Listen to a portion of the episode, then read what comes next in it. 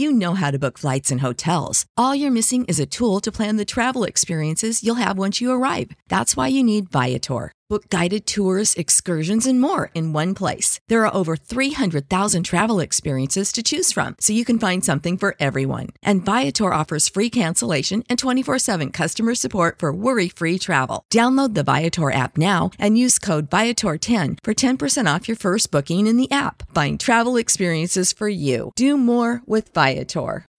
When you need mealtime inspiration, it's worth shopping Kroger, where you'll find over 30,000 mouthwatering choices that excite your inner foodie. And no matter what tasty choice you make, you'll enjoy our everyday low prices, plus extra ways to save, like digital coupons worth over $600 each week. You can also save up to $1 off per gallon at the pump with fuel points. More savings and more inspiring flavors make shopping Kroger worth it every time. Kroger, fresh for everyone. Fuel restrictions apply.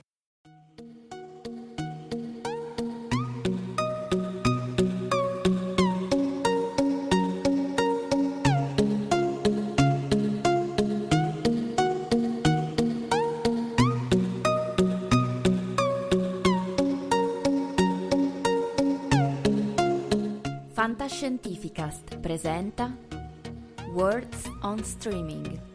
Digressioni su film, serie e anime on demand ad alto hype e da binge watching.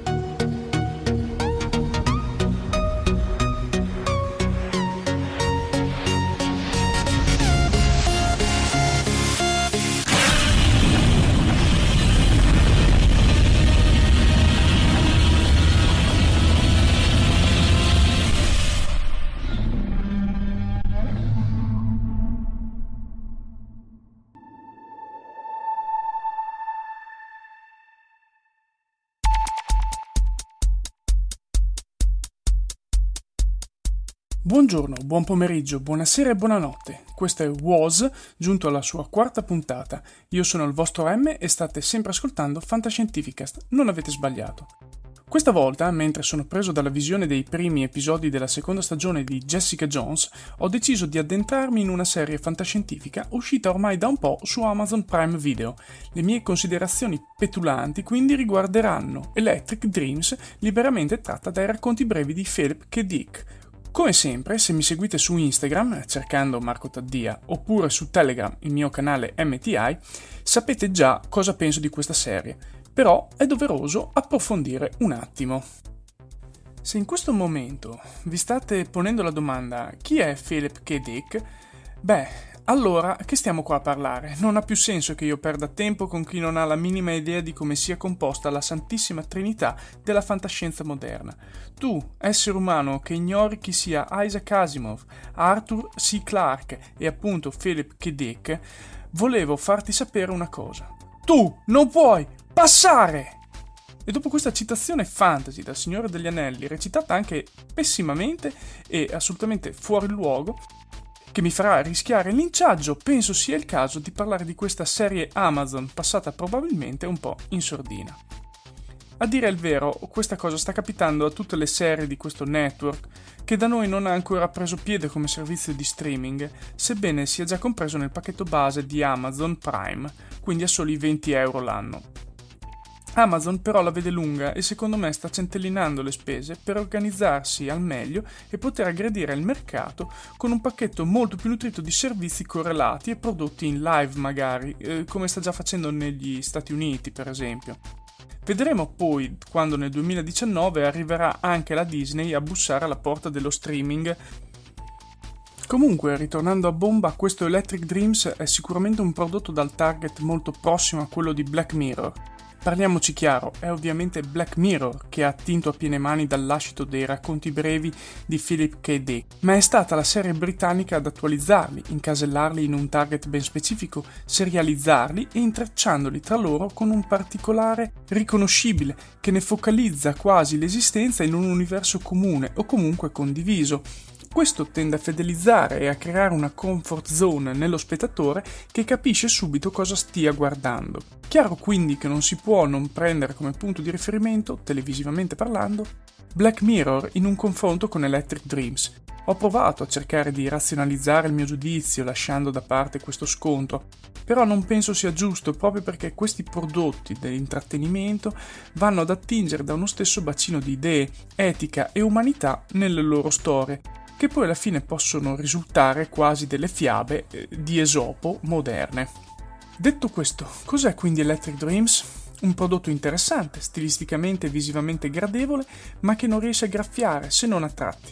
Gli episodi, come già detto, antologici sono fin troppo scollegati, non riesci a sentirti in uno stesso universo condiviso e questo ne deteriora la visione che lentamente scema quasi verso il disinteresse. Tanto che i primi tre o quattro episodi li ho seccati in pochissimo tempo e poi da lì è sopraggiunto il lento rotolare verso la fine li guardavo quando c'era tempo o addirittura quando mi ricordavo che dovevo ancora finire di vedere la serie. Non è proprio una bella cosa da dire, ma questo era chiaro pure ad Amazon che ne ha alterato l'ordine preventivato di questi episodi proprio per presentare subito quelli venuti meglio. Questo sostanzialmente è dovuto alle storie dalle buone premesse ma non riadattate ai tempi moderni che risultano quindi avere lo stesso effetto di leggersi oggi Il Corvo di Edgar Allan Poe, che risulta attualmente carina e profonda, ma che non certo crea quell'inquietudine e quel eh, senso di sovrannaturale che fu percepito da chi la lesse più di 170 anni fa. Pertanto, nel tentativo di analizzare meglio questo prodotto, devo per forza addentrarmi in ogni singolo episodio, quindi state lontani se non volete spoilerarvi qualcosa, altrimenti su forza che vediamo cosa salta fuori. Il primo episodio si chiama Real Life. È praticamente una contrapposizione di un mondo reale con quello fittizio creato da una realtà virtuale eh, di un videogioco. Devo ammettere che è fatto molto bene e mm, allo spettatore non, eh, non fa capire quale sia realmente la realtà, diciamo. È un bel esercizio psicologico guardarlo e poi vederne il risultato che, eh, ahimè, è quello peggiore possibile e forse questo lo fa apprezzare ancora di più come episodio. Infatti, la donna che stava sperimentando questa realtà virtuale alla fine decide di rimanervi dentro anche se questa era letteralmente peggio, molto peggio rispetto alla sua vita che era comunque all'esterno molto bella ma i suoi sensi di colpa inesistenti l'hanno costretta a rimanere in questa eh, vita fittizia. Il secondo episodio, Auto Factory, invece parla di questa società dedita al consumismo che oramai sta collassando. In realtà, mentre va avanti questo episodio, si capisce, si vede soprattutto alla fine con un bel colpo di scena, che in realtà eh, non esiste più alcun umano su questa terra ed è tutto eh, creato da questa, questa factory, quindi questa fabbrica che autoproduce beni di consumo che vuole che qualcuno compri e quindi cosa fa? Eh, crea altri robot che devono impersonare gli esseri umani e comprare le sue cose. Chiaramente eh, non si sa spiegare il motivo, questi esseri robotici umani si ribellano a tutto questo e cercano di contrastare questa eh, mega azienda ed è molto bello perché secondo me sensibilizza molto su eh, aspetti del consumismo, eh, della salvaguardia degli spazi naturali del nostro pianeta e soprattutto fa capire quale sia l'animo umano, cioè di ribellarsi all'oppressione. Terzo episodio, Human Is, con Brian Cranston. Eh, questo probabilmente è, se non il migliore, uno dei migliori episodi. La storia in sé non è nulla di nuovo però Brian Cranston la fa da padrone su tutte le interpretazioni di tutti questi episodi. È la migliore in assoluto, ma proprio dà delle spanne a tutti gli altri. Eh, la storia, mm, così vi faccio capire meglio, parla di eh, una terra totalmente abbandonata e piena di problematiche ancora, con sempre meno umani che vi sopravvivono e che si lottano per le risorse. Vengono fatte delle missioni astrali in, su un altro pianeta per recuperare un bene che viene utilizzato per purificare l'aria e dare energia comunque e vita di nuovo al pianeta Terra. C'è un problema, su questo pianeta dove vengono recuperate queste risorse esistono degli esseri viventi che ovviamente combattono In uno di questi combattimenti, il corpo di Brian Cranston viene appunto preso e ehm, assimilato a un alieno, cioè viene, un alieno ne prende possesso e ritorna sulla Terra facendo, cercando di impersonarsi come eh, il personaggio di Brian Cranston. Quindi la personalità cambia totalmente da un punto all'altro ed è veramente ben reso. Tutto si basa, questo episodio, su cosa voglia dire essere umano e visto che eh, questo personaggio muta radicalmente, la moglie di questo personaggio decide di tenersi questo alieno che ha colonizzato suo marito perché era molto meglio e molto più umano, secondo lei, di quello che era suo marito in precedenza con lei e con le altre persone. Passiamo adesso al quarto episodio, questo con Steve Buscemi, Crazy Diamond, Sinceramente mi ha deluso parecchio, tutto l'insieme. La storia non è ben comprensibile, succedono cose ma eh, non sono troppo chiare, cioè non ne capisco il fine più che altro, ma questo è un live motive degli episodi da qui alla fine della serie, non si capisce bene che cosa eh, voglia raccontare questa storia, dal mio punto di vista almeno.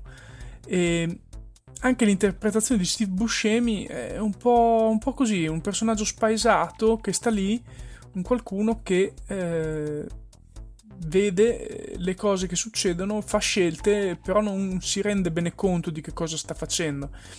Forse era il suo personaggio a essere fatto così, oppure proprio Buscemi che non è riuscito a dargli spessore. Sinceramente propendo più per il fatto che il personaggio in sé fosse un po' vuoto, visto come erano anche organizzato il resto dell'episodio. Quinto episodio, parliamo invece, siamo in questo mondo devastato in cui la tecnologia avanzata non c'è più, però ci sono i mutanti. Questi mutanti possono leggere nel pensiero, leggersi nel pensiero quindi tramite la telepatia parlare tra di loro a lunghe distanze. Uno di questi eh, mostri, come viene definito lì, viene preso dalla polizia per cercare di controllare il, ehm, il mondo, il paese, quello che sta succedendo nei sobborghi di, questo, di questa mega città decadente. Succedono anche qui cose, eh, molti personaggi cambiano rapidamente il loro ehm, status, diciamo, eh, le loro scelte fanno sì che cambino ed evolvano in una maniera che però a me non è piaciuta, cioè non ha senso, tanto che alla fine si capisce che in questo noir il detective ha orchestrato tutta una cosa diabolica per far sì di dare la colpa a questi mutanti e telepati e quindi eh, tenerli e soggiogarli, ma cosa succede? Eh, succede che si innamora di questa telepate. Si innamora dopo pochi istanti, cioè neanche in un quarto di telefilm, in un quarto di puntata e prima li odiava profondamente. Questo dal mio punto di vista narrativo non ha senso, perché non può esserci un'evoluzione così rapida che porti poi a questo tipo di conclusione. Ecco, secondo me è stato un episodio che sinceramente avrebbe meritato molto più spessore, invece i personaggi erano trattati molto molto alla lunga. Sesto episodio invece Safe and Sound eh, parla di eh, queste in questo mondo, anche qui ancora una volta, devastato eh, e in cui le città sono chiuse in cupole o comunque in settori ben distinti. E praticamente questa ragazza di un paesino, di un sobborgo esterno, di una colonia esterna, viene messa in questa grande città che si presume essere New York o qualcosa di simile con sua madre che viene eletta a un senato, una carica pubblica. Bene, questa ragazza non si rende minimamente conto di che cosa sia vivere in quella società perché non ha mai vissuto con quel tenore, con quelle persone e viene manipolata pesantemente e eh, costretta, tra virgolette, a rinnegare sua madre eh, facendola diventare una terrorista, anche se non lo è minimamente, perché così eh, la società che si autochiude in, questo, eh, in questa megalopoli può continuare a sopravvivere e prosperare a discapito di quelli che stanno fuori, trovando cosa? Il nemico da combattere. Un tema secondo me molto attuale Ecco, arriviamo agli ultimi quattro episodi, li tratterò veramente in maniera veloce perché sono secondo me i peggiori, perché non, non ne capisco il senso, cioè io proprio ci ho provato a ripensarli, a riguardarli, ma dal punto di vista della trama, dal punto di vista dello spessore dei personaggi, dal punto di vista eh, di quello che volevano raccontare, secondo me sono totalmente sbagliati. Il primo parla, de, cioè il settimo episodio, poi eh, di questi è ehm, gli alieni iniziano a piovere letteralmente dal cielo e si impossessano di corpi umani. E qui l'unico che si accorge di questo eh, impossessarsi di corpi umani è un, un, bambino. Un bambino è l'unico che si accorge che suo padre viene eh, assimilato da alieni che vogliono conquistare il mondo. È tutto, tutto qua. Per il resto non, non c'è nient'altro da dire l'ottavo episodio, Impossible Planet, un'anziana terrestre che sta per morire di più di 350 anni, una roba del genere, e trova questa compagnia di viaggi low cost interstellari per ritornare sulla Terra e morire lì. La Terra non la possono più trovare, non esiste più.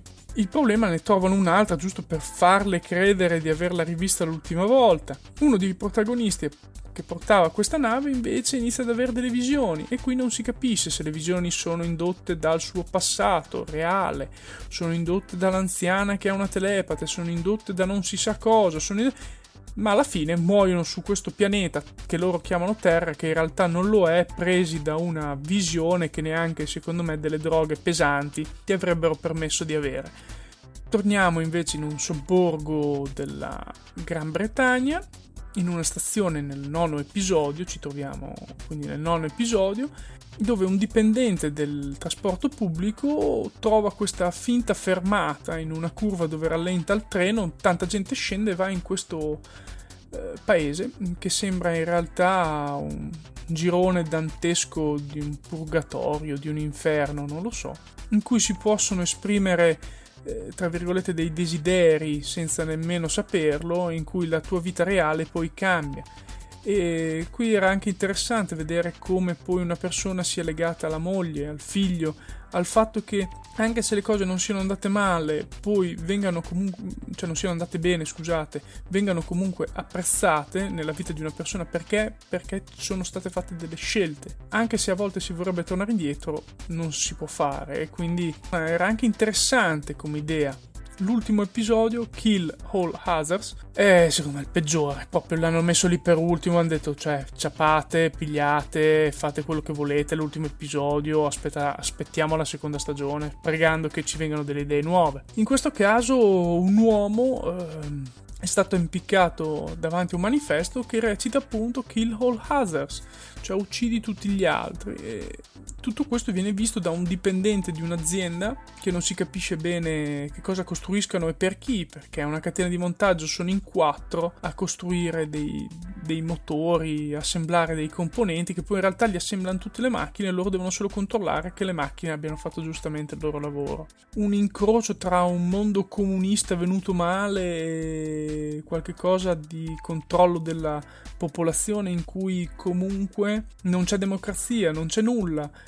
Siamo quindi giunti alla fine di questa analisi. Dovrei farvi un bignami con le mie conclusioni, ma sinceramente mi pare di essere già stato fin troppo prolisso ed esaustivo sul fatto che sia una serie interessante e dai buoni propositi alla Esopo, ma un'occasione persa quando si arriva al sodo. Per il momento quindi vi saluto, se volete contattarmi andate sul mio sito marcotadia.net, scegliete un social di vostro gradimento o lasciate direttamente un messaggio nel form per farmi sapere cosa ne pensate di questa serie. Prima di lasciarvi, però, vi informo che probabilmente fino ad aprile inoltrato questa sarà la mia ultima puntata di Words on Streaming, visto che ho intenzione di andare a fare un viaggio primaverile, eh, con spero magari una reunion di Fantascientificast, in Giappone. Se vi interessa questo paese e i luoghi meno battuti da turisti, vi consiglio di seguire il mio canale YouTube Marco Taddia, perché farò una puntata al giorno come diario di viaggio. L'ho già fatto per i miei viaggi passati, se volete recuperarli, e sarà un viaggio molto particolare. Grazie come sempre a Fantascientificast e ad Omar che mi sopportano e alla prossima puntata di Parole sul flusso, anche se poi sarebbe da dire in inglese ma non ho voglia, sono stanco. Ciao! Avete ascoltato Fantascientificast, podcast di fantascienza e cronache dalla galassia. Da un'idea di Paolo Bianchi e Omar Serafini, con il contributo fondamentale e decisivo del Cylon Prof Massimo De Santo e la partecipazione straordinaria di Elisa Elena Carollo. www.fantascientificast.it Email redazione chiocciola fantascientificast.it. Tutte le puntate sono disponibili sul nostro sito, su Apple iTunes e su Podbean all'indirizzo podcast.fantascientificast.it. Potete seguirci e interagire su Facebook alla pagina Fantascientificast e su Twitter sul profilo chiocciola fantascicast.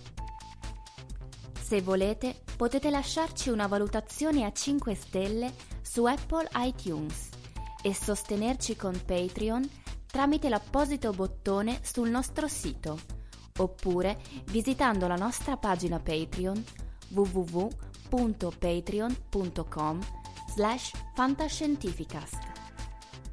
Nessun bite e nessun tribolo sono stati maltrattati durante la produzione di questo podcast. L'equipaggio di Fantascientificast vi augura lunga vita e prosperità e vi dà appuntamento alla prossima puntata lungo la rotta di Kessel.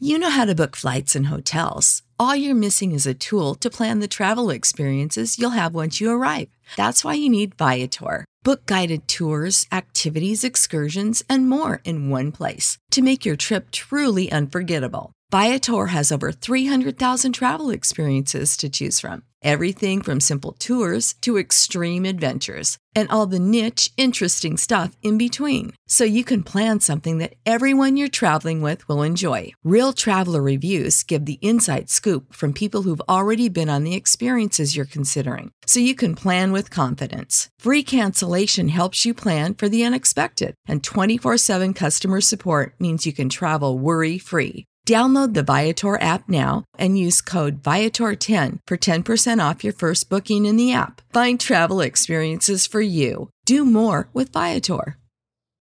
When you need mealtime inspiration, it's worth shopping Kroger, where you'll find over 30,000 mouthwatering choices that excite your inner foodie. And no matter what tasty choice you make, you'll enjoy our everyday low prices, plus extra ways to save, like digital coupons worth over $600 each week. You can also save up to $1 off per gallon at the pump with fuel points. More savings and more inspiring flavors make shopping Kroger worth it every time. Kroger, fresh for everyone. Fuel restrictions apply.